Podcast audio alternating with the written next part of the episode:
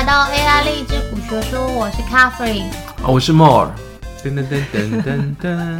今天是端午连假，我们礼拜六还认真工作。我们今天呢，就是本来我一直在问，倩倩一直在问说，那个我们的大纲是什么？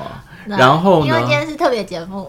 所以没有大纲，我们可以每天都是特别节目。我们今天呢，默默的，我们已经录了一年了。哦，你猜，大家如果听到现在为止，这样知道今天是这集是没有大纲的，还会继续听下去吗？会啊，反正大家从来也不知道我们有大纲啊。有啊，我们都有大纲啊。我们不是是学术，所以我们每一集其实以前的每一集都是保持着一个让大家能够听完也学到一些东西的，或者是有得到一些经验的这样的方式去做发想，而不是一般的那个走时事啊。政论节目啊，讲八卦啊，那种题材，那种题材的节目，你就不会去想去重听嘛，对不对？不过那种题材节目，如果你要在我们口中听到的话，就请参加我们的下午茶。今天就是因为我们已经录了整整一年嘞，我们录了五十二集，很厉害耶。重点是我们没有一周跳过，我觉得这件事情很厉害。包含你在住院，然后你人在美国，然后我出去玩，所以我们这集就是纯聊天。哇，我们居然撑了一年，然后也撑了五十二。周没有一周停工的，只记得有一次是你停工，因为你在开刀，然后那时候你可能真的状况没有很好，所以那一集是我自己一个人 solo，就我撑了一集。还有一集是找那个李燕跟以飞来聊天，这样子，就两集是没有你的，因为那两集你好像就是真的在住院开刀，状况不是很好。还好你现在身体比较健康了，请维持下去好吗？这个节目本来就。我只是来客串的，来帮忙的啊！你才不是客串，你是重点。我是来客串帮忙的啊！你不是？大家请自己去看那个 Podcast 上面的介绍。基本上还是以你为主，所以我们要一周年的纪念这样子。我们要觉得自己很棒。对我，我觉得自己很棒，因为我真的撑了五十二周，然后每周就是赶周三上架这件事情也很酷。就我规定我自己礼拜三一定要上架，不管是几点。从去年十一月解封之后，我大概人有在国外的时间大概超过三十天。就是出国去玩啊，或者是出国去出差啊。然后我很常就是出国去玩的时候，礼拜二就会看到我就是在房间里面剪 podcast。我我上一次是跟我爸妈出去日本玩，嗯、然后因为礼拜三要上架嘛，那我礼拜二才拿到刚剪完的 podcast。礼拜三呢，一大早上游览车之后，就打开我的电脑，然后全部的人都在睡觉，就看到我这边戴着耳机要听我们 podcast，然后我在听说，哎，剪的部分有没有要修啊？然后要准备上架，然后要写内容啊，上 FB 啊。我其实，在出去玩的时候，都还是规定自己礼拜三就是一定要赶上架这件事情，它是不能停的。所以我觉得，哎，我有做到这一年，我觉得我还蛮。蛮厉害的。现在在听的人可能已经已经大概明白了，我们真的不是在大家开玩笑。今天真的没有什么内容。不会啦，还是有啦。就是谢谢大家支持我们一年。就是不管你听了几集，然后应该还是有学到。有没有唾弃，或有没有觉得哎，好像有点回馈？对，对我自己是觉得，就是前几天在想说我们要录这一集的时候，我就想说，我觉得我自己还蛮厉害的，因为呢。讲的东西我都接得上哎，我觉得我自己还不错。这还有个重点是，我们的那个 podcast 你录完以后有没有真的有点赚到钱的那种感觉？因为我目的其实最早的目的是让大家投资学、嗯。我自己觉得，就是我在接你的话，就是你譬如说你上我们上前几集讲那东西实在太难，什么皮氏指数哦，奥特曼 Z 对 Z score 这个东西对我来讲就是全新没听过的。但是呢，你就介绍了很多，反正什么皮氏指数它。它的评估方式啊，奥特曼的评估方式，哎，我都接得下来，哎，我可以接话，我就觉得我很棒。你知道你知道我们第一集讲什么吗？我们第一集讲我不看财报怎么买股票。对，然后那内容你知道是讲什么吗？我不记得。内容其实讲的是 PE 字。PE 然后呢，我们在讲说，对我们是。我们是说不看股票，然后来看 PE 值。PE 值我们当时比较是比较美元的 PE 值跟一般股票的 PE 值。为什么要做比较？因为所有的股票我们是美股嘛，都是用美元去买的，是以物易物的一个形式。所以如果它的 PE 值比不过美元的话，然后事实上我们就觉得你不该去买它。嗯，就是你应该要手持美金。对，那时候我们的标题是不看财报怎么买股票。然后你刚刚提到的，我们后来讲到了，还是讲到了财报，财报还是讲到这些评估的模型跟方式。方式就是如果你们看我们上一期的 podcast 的，我们其中有讲，哎，怎么评估一个公司的好坏。然后我们有讲到现金折算法，看它的估值。嗯、那但是事实上评估就是还有一项，格拉汉跟巴菲特他们的评估就是用 PE 的方式去评估。所以其实我们虽然是说叫大家不要看，然后介绍一些奇怪的东西这样，但是 那些其实都是。正规的评估，就是台面上大家所谓的投资操盘手他们会用的一些标准的指标。我自己是觉得啦，就是一开始录 podcast 只是觉得哎、欸、很好玩，反正我们就录录吧。然后因为我觉得 Mo 有很多很多。很厉害的东西，然后想要分享给大家。哎，我一直超想讲很多的那个量化指标，但是我觉得量化指标每次一讲出来哦，没什么人听啊，听不懂。我觉得是听不懂。然后我自己是觉得，在录完一年之后，我自己在看，因为我们自己也有 FB 嘛，然后我觉得其实大家的财商知识真的其实是偏弱的。就是我们昨天群里面不是有人发那个人民币跟港币的这个消息吗？那我我其实昨天大家。看了一下，那我觉得这个东西就是，我觉得财商知识真的很重要。那可是。我们在学校的过程里面，其实没有去学这些东西。出了社会，其实大家都是用自己的方法去摸索，学这个啊，学那个啊。然后，可是就是你会看到 FB 很多人留言说你是诈骗，可是我觉得那是因为大家没有能力去判断这是不是诈骗。所以我一直觉得财商的教育是很重要的，不管是大人跟小孩，大家对于很多的财经知识其实是很缺乏的。那我们在 Podcast 里面。讲的东西，我觉得不一定每一个人都听得懂。因为有时候你在讲什么，我也不一定真的听得懂。但是我会觉得，哎，我好像有一点点进步，我就觉得很好。包含就是我觉得像你很会操作负债这件事情，在我的从小到大的成长经历里面，就一直被灌输负债是一件很不好的事情。可是事实上，如果你是一个会操作负债的话，其实对你的经济上面可能会有一些不一样的操作方式。我不一定真的会走到像你这样子做很多的杠杆操作，就是包含股票投资上面也是。可是我觉得去理解这件事情是还蛮好，让你自己有认识一下不同的操作方式。我自己一直想哦，就是因为很多人在问我说，为什么不讲选择权？因为我自己其实在正常。常的操作，其实选择权它虽然只占我大概个资产里面的三十，但是其中有那个三十里面有三分之一是每天都要操作的，所以就变成它其实是我在操作我自己的资产。应该讲说，进出华尔街这边，嗯、它其实是一个最频繁的每天要做的动作，所以我也我觉得我还蛮熟悉的，就是可以跟大家去做一些分享。我有，想说，我们接下来这一年可以开始。可是我要这样讲，如果假设说我讲选择权，我觉得应该听的人会更少。基本的有的有的没有的东西可能会更更离大家更远。然后我觉得就是，其实我觉得 Mo，我们我刚刚有 review 一下，因为 Mo 说我们看一下之前讲过什么东西，因为真的讲很多就奇怪的东西。东西什么上帝数字啊、亚当理论啊，就是反正就是量化分析。哎，这些东西其实很重要。对，说老实话，我听听完就忘记听完了。而且我还是录音的那个。我们每次去做预测，这些有没有用到？我知道你都有都有用到，但是我都是问你嘛。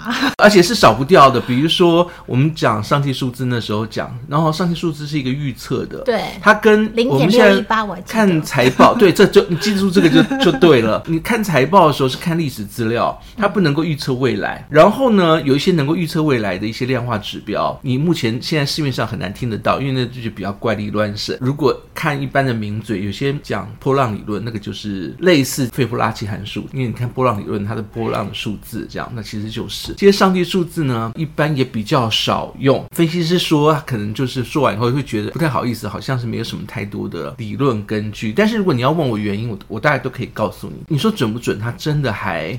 蛮准的，为什么它会准？最重要的原因是因为市场上大概有百分之八十都是机器人交易，在做机器人在做交易去预测的时候，不管怎么还是要有一个准则。那目前准则就是这这么多，所以呢，用费布拉契其实它也也私底下在用，虽然大家嘴上不承认。你跟机器人做的时候，如果你不知道它的那个预测点在哪里的话。其实你会很难胜出这个市场。好了，这讲太多，又回到我们的这个。不会啊，反正我觉得就是，嗯、如果你听，然后有听一整集二十几分钟，你可能有听到一个 key point，然后让你的零点六一八，对，零点三八二，让你的财商增加那么多一点点，我觉得都很棒。那如果你不一定要听我们的，就是我觉得大家其实可以去看书，但我必须说，我自己看了还蛮多的，就是相关的书籍，不一定跟股市投资有关系，还有很多就是个人财务管理的东西。我比较少看台湾作者写的，台湾作者写的我有翻过，我个人不是很喜欢。我大部分都是看翻译的书籍，或是我会听原文书。那我觉得这个东西大家都可以尝试看看。有些很有内容的书，我必须说真的很难看懂，或者是要花很多的脑子。就是你那天不是买了两本什么耶鲁的书给我看，嗯、它里面的东西我觉得好需要用脑子。每一个 chapter 或是一小章节，我大概就是看了两三节之后，我就会放在旁边休息一下，因为它真的就是要花脑子的。所以我只是想，我有跟你讲看，嗯，看就随便看啦，因为那个目的是要最后写。我知道我。大概看得懂大概八成，那么如果有一些不太懂的，就要想一下，就要用脑子。我只是想跟大家讲说，我觉得学这些东西真的对你自己的财务管理会有很大的帮助，不管是在股票投资或是个人的财务管理，我觉得都还蛮重要的。因为我们这么辛苦工作赚钱，就是为了希望日子过得好一点。可是很多人他可能连现金流控管都做得不好，对，因为我们在我们的 podcast 有提到现金流，上下。两级是现金流，对，那你的现金流控管会影响到你现在的生活好不好？那大家都有在做现金流吗？这我超怀疑耶，就是你们都有在记录每每个月哪些东西是你们必须的开支，还有就是不开支会不开心的开支，还有就是不必要的开支，你们会记录这些吗？好像我知道身边有些人是不清楚。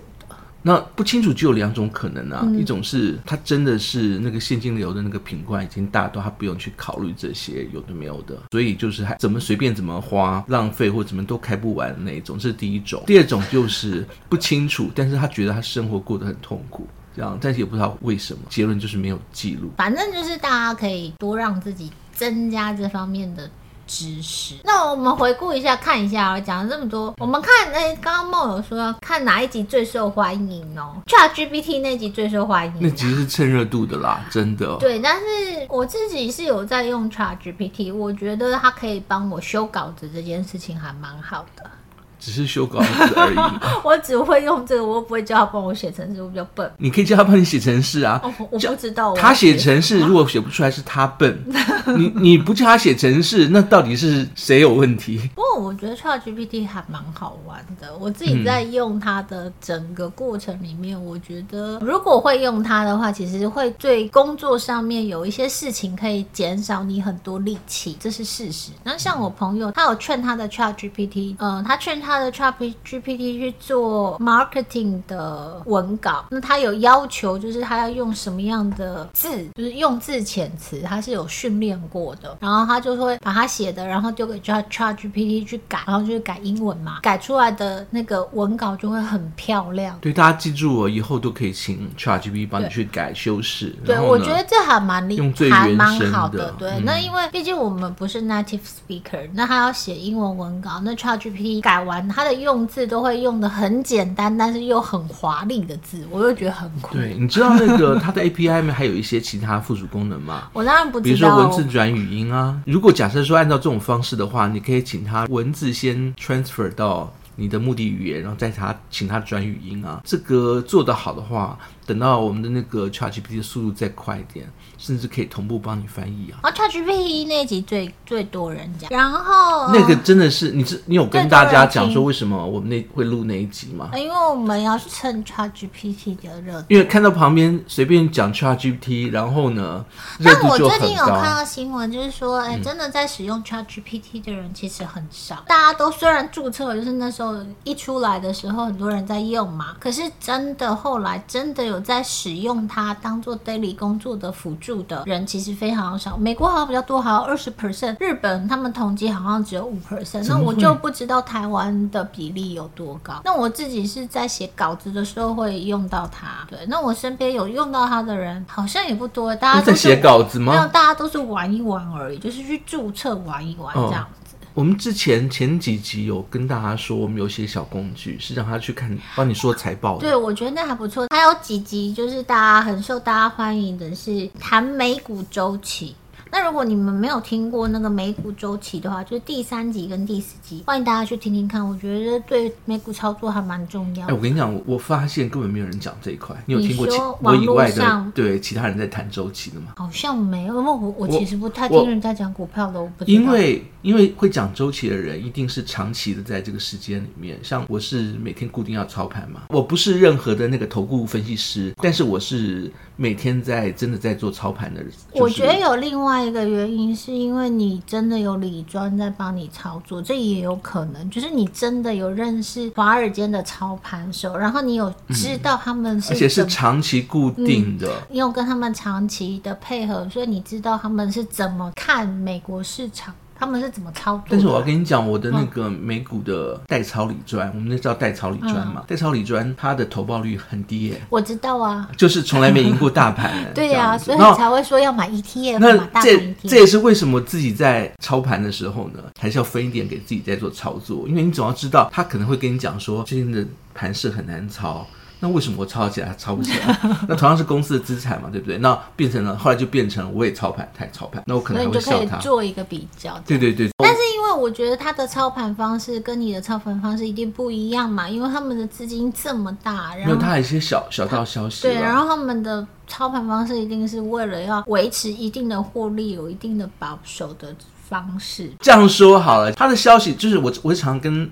我的那个代操理专聊天，我有两个代操理专聊天，吃喝喝咖啡，吃吃饭，然后 get 到一些相关银行对目前现在相关的看法，他也会帮我实际的去做一些操盘的布对布局。比较成功的例子，像是去年的时候呢，大概年初的时候呢，他们在估计台湾的股票会往下掉百分之二十，于是就是他帮我进了，对啊，这个事情是完全的。实现，而且在他说的时间之内就发生了。嗯。那时候他们有放空台股的 ETF 嘛？就是美国股市的嗯台股 ETF。哦，你要我哪一家？JP Morgan。再来就是说错的，比如说像是这一次财报之前，哦、他说露露叫我赶紧退出来，对，结果露露大涨。对，你看是不是？害我跟所有所有的朋友讲完以后呢，还好人家我跟你讲没有赔钱。我跟你讲。分析师真的不可信，你还是要相信周期这样。所以，我回到我们的周期，周期就是因为你长久在这个环境里面，那你会知道有些该涨的时候会涨，就跟月亮、太阳是一样。我问一下，你在美股玩了多久啊？从你真的开始这样 daily 的操作，有十年吗？差不多。之前天对，然后呢，那个不管是有赚有赔有赔。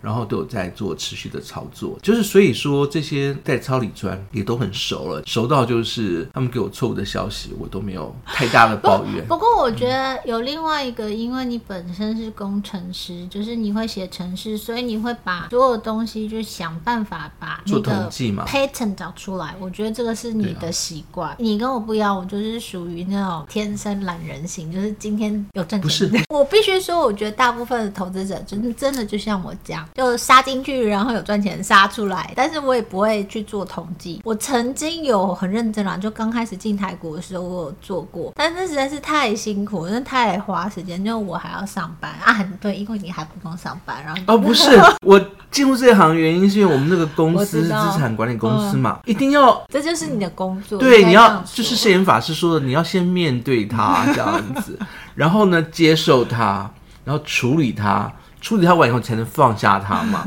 变成我是工程师，然后呢，在完全就是不是那么熟悉的状况下，只能拿自己的 view、自己的观点，比如说我可以做一些统计啊，呃，每年的数据啊，每个月的数据，每就是把它记录下来，用什么方式、什么样的 KPI 指标去看呢？这是为什么我今天能跟大家分享说，诶，哪些指标可以用，然后有哪些周期，因为它是就是长时间累计下来，你就知道啊，就是。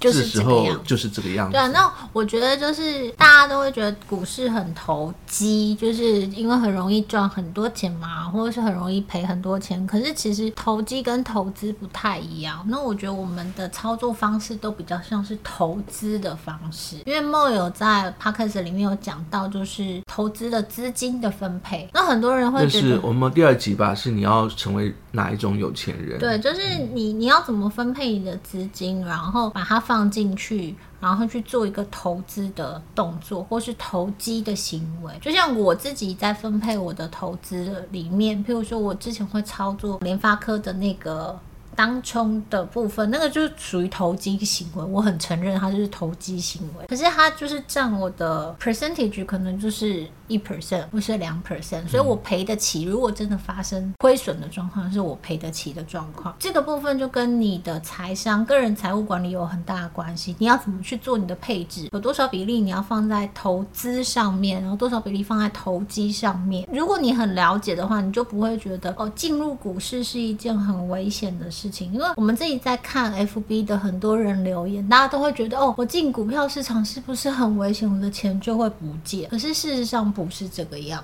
子。可是如果你不了解它，你就会觉得哦，它就是很可怕的一件事情。你讲到这边，我忽然想起来，就是那个我们这播出时间跟我讲到周期之间的关系。目前现在我觉得最近的周期，我们如果你看之前那个周期那一集，有一个叫做人为周期，固定特别的 event，它会发现的发生的事实。离目前现在最近的，它其实是七月四号的那个周期，国庆日。对，然后那你可以做操作。我自己习惯操作方式，上次在教茶分。想过，大家可以去查一下。然后七八月。因为我自己的习惯的关系，比较清楚，也是属于人为周期。七月财报嘛，那个不是人为，我不要提的不是这个，我要提的是那个九月的时候呢，李专会找你续签，他大概在七八月的时候就会把那个一年的 performance 交给你，然后问你要不要续约，每年都会在这个时间点，然后之后他就会去放假去了。所以呢，那个呃八月到九月，九月他再进来，你续签说我要请你再帮忙再续一年的约，他再开始买进，差不多要到十月，所以中间会有一段人。为的空窗期，这段时间点呢，量也少，然后就变成了八月，它可能是一个。比较一个转折点，但是比较弱的，然后尤其是财报过以后了，交易量也，他们就对，然后这是属于一个人为的一个凹洞区，大家就可以自己去看一下周期这件事情。我觉得一般的分析师或者是投顾师，他们比较少讲的原因是，除非他们真的都有长时间的在这边打转，只是光靠数据分析，比如说刚刚那些理由，他们怎么可能会知道？如果他们不清楚，没有找人代操过啊、呃，市面上的那些名嘴，嗯、他们大部分很。很多是讲个股了，我们其实很少在谈自己股票的状况。嗯、呃，重点是美国股票这么多，然后你怎么选个股？我选的个股跟你选的个股其实不太一样。像我，我说我我用你的那个小工具在查，就是一只三 D 列印的公司，对啊，就没有资料嘛。那只是我就是网络上看到人家在介绍这只公司，我想要知道好不好。所以个股的部分。基本上，因为美国股市真的有五六千只股票吧，很难说。我问一只，然后问名牌，然后你知道好不好？所以我们为什么会介绍这么多工具？就是，哎，你用了工具，你就可以自己去判断。如果我今天不认识这只股票，虽然我天天在美国股市里面打滚，可是我没有听过，我甚至不知道他在干嘛的。那你甚至认问任何一个分析师，他都不一定马上可以直接告诉你。这是为什么需要一些小工具？我听到这边，我忽然有一点。好奇，你为什么会去查三 D 猎鹰的公司？我知道那一家公司是很久很久，大概一年多前我就有放在手上的公司啊，然后它就一直跌，一直跌，一直跌，然后我就没有卖。但因为它就是它真的很便宜，它现在好像一两块。我那天只是好奇，想知道它到底状况。你知道美国的股票是美国的股票吗？对啊，美国的股票一块以内就很容易被退市。对，它还没有到一块。意思就是说，如果万一要是它不怎么动，没有什么人买，就会被退市。别这么说，NVIDIA 之前也跌到一块多啊，它之前有。在应该是二零零八那个附近的时候，跌到快一块左右。你知道那个 Facebook、嗯、Meta，它现在是四百多。很多公司都成立了，就是呃一个部门，专门的部门或专门的公司去炒自己公司的股票。我知道。对，然后炒公司股票之外，还要游说，就是政府部门，然后去帮忙去。制造自己政府部门有利的，呃，就是自己的公司有利的环境。对，那 Meta 人家在讲说，为什么忽然现在一直在涨？这样，除了它之前跌到一个低点以外，还有一个原因就是它成功的就是透过它那个操作的部门向政府进行施压，把抖音压下去之后呢，他就没有对手了。因为，在美国，其实，在政治圈的里面，游说这件事情是一个合法的行为。这种操作的公司，你很容易就看得出来。电影很多在演这个、啊。呃，NVIDIA 它其实不知道几年前，嗯、自从那个这个部门成立了以后，绩效不特别就好，就特别的好。NVIDIA 之前也跌到一块多，不要这样说它。然后我们另外一集很受到欢迎的是前谈 ETF。我们不要浅谈啊，我们是深入 ETF。对，那我们后来发现，好像大家对 ETF 不是很了解，所以我们之后再找个时间再重聊一下好。其实我的想法是，就是我们把那个之前的讲过的部分整理一下，我们重讲。重讲的好处是，第一个，我们的大纲就从以前的部分 做个循环。然后，因为我们的内容其实不是挑当时的时事嘛，不是以这个为主。然后呢，如果是重讲的话，当成一个有系统的方式，然后一年做一次循环，大家又可以再重重新的。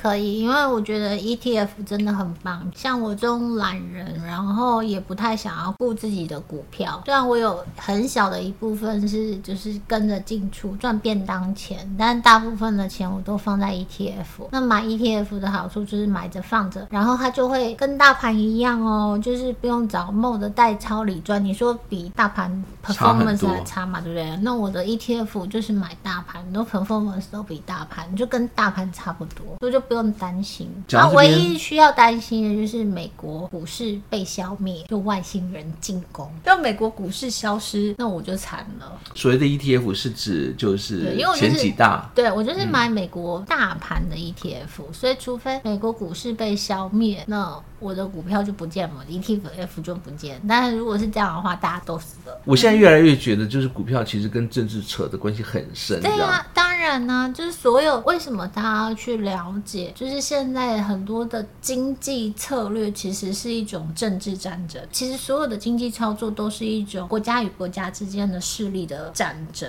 那我我还蛮喜欢你下午茶有时候的分析是，哎，这个新闻它出来，它其实很简单，就是一个金融。新闻，可是其实它可能背后牵扯的是这个国家跟那个国家。你看新闻不是都这样看的吗？我不是这样看，我不会想那么多。讲到这边，最后给大家一个福利啦，跟公司有关的，就有些人他不知道是 ETF，还买的是公司股票嘛？像现在，如果假设说，好，我我这么问好了，你知道如果台湾国家队出来，台湾国家队就是会撑股市，他会买哪些股票？台积电啊。你确定吗？确定，然后他买台积电。你确定只买台积电吗？我知道他会买台积电呐、啊。你确定吗？不一定嘛，对不对？对，他也许就是拿钱去买其他的，哦、那但是你知道美国如果要撑股市，就前期大、啊。他讲的是对的，这样子。不是啊，你那天下午茶不是下午茶？前期大，Meta、Google 啊，马上苹果啊，有谁啊？就是前期的 FANS 加上微软跟特斯拉、嗯、这七大股票，你会发现特别亮眼。我那时候也举了数据出来嘛，嗯、我说如果假设说你要买大企业的回购股，趁这个时间点，你会发现就这几家赚钱。你说、啊、到现在为止涨了百分之五十三了，对、啊，但是一般七家以外的标普的是没有四百四百九十三家都没涨，所以你要买个股，你不是买大盘。你买个股买错股票还蛮难赚的，还好我手上都是大公重点又来了，这七家其实你会发现都是科技股。如果你要赌的是道琼，因为科技股又跟美元又有关系。嗯，如果你要赌的是道琼。你知道道琼美国买的是哪一支？就是国家队会买哪一支？不知道。呃，美国队会买的是联合健康 UNH。哦，那是什么东西啊？没听过。联合就是就是有点像是健保这种联合健康，哦、就是它算是我们最大的那个 health center。再加上之前我在下午茶时有跟大家说说那个周期，哦、到七月多为止，全部都是医疗股嘛。UNH 其实算是一个保险的。保险的意思就是因为国家队会撑，他撑的时候，他只要撑 UNH，就跟台积电是一样的，道琼的点数就会就会有显著的提升。就是要看了，如果他今天不要把所有的那个东西都压在科技股，然后呢要压在美国的本身的道琼股的话呢，可以注意 UNH 这一家。就有跟大家讲，就是如果你们要知道，就是哎，如果政府国家队出来的时候，他们会重点放在刚刚讲到科技股那七只，外加上。道琼的这一支，另外要讲的就是七月结算日之前，嗯，然后或者是财报之前，看哪个之前，大家赶快把股票出掉吧。刚刚七月财报，对啊，就是七月财报，就是七月开始第一周、第二周，然后从金融业开始，大概两周之内。财报就会就会都出现了嘛。刚刚讲的七大公司，有啊，最近又开始跌了。呃，趁财报如果结算之前把东西出一出，最近跌还好了，我觉得财报还会再拉一点点，就是为了要出货。好，今天真的没什么内容。大家可以，但是有听有趋吉避凶。最后这一段，我觉得是是最有福利的这一段，弥补大家听到最后。那我们这一集就先这样喽，下次见，拜拜。好，拜拜。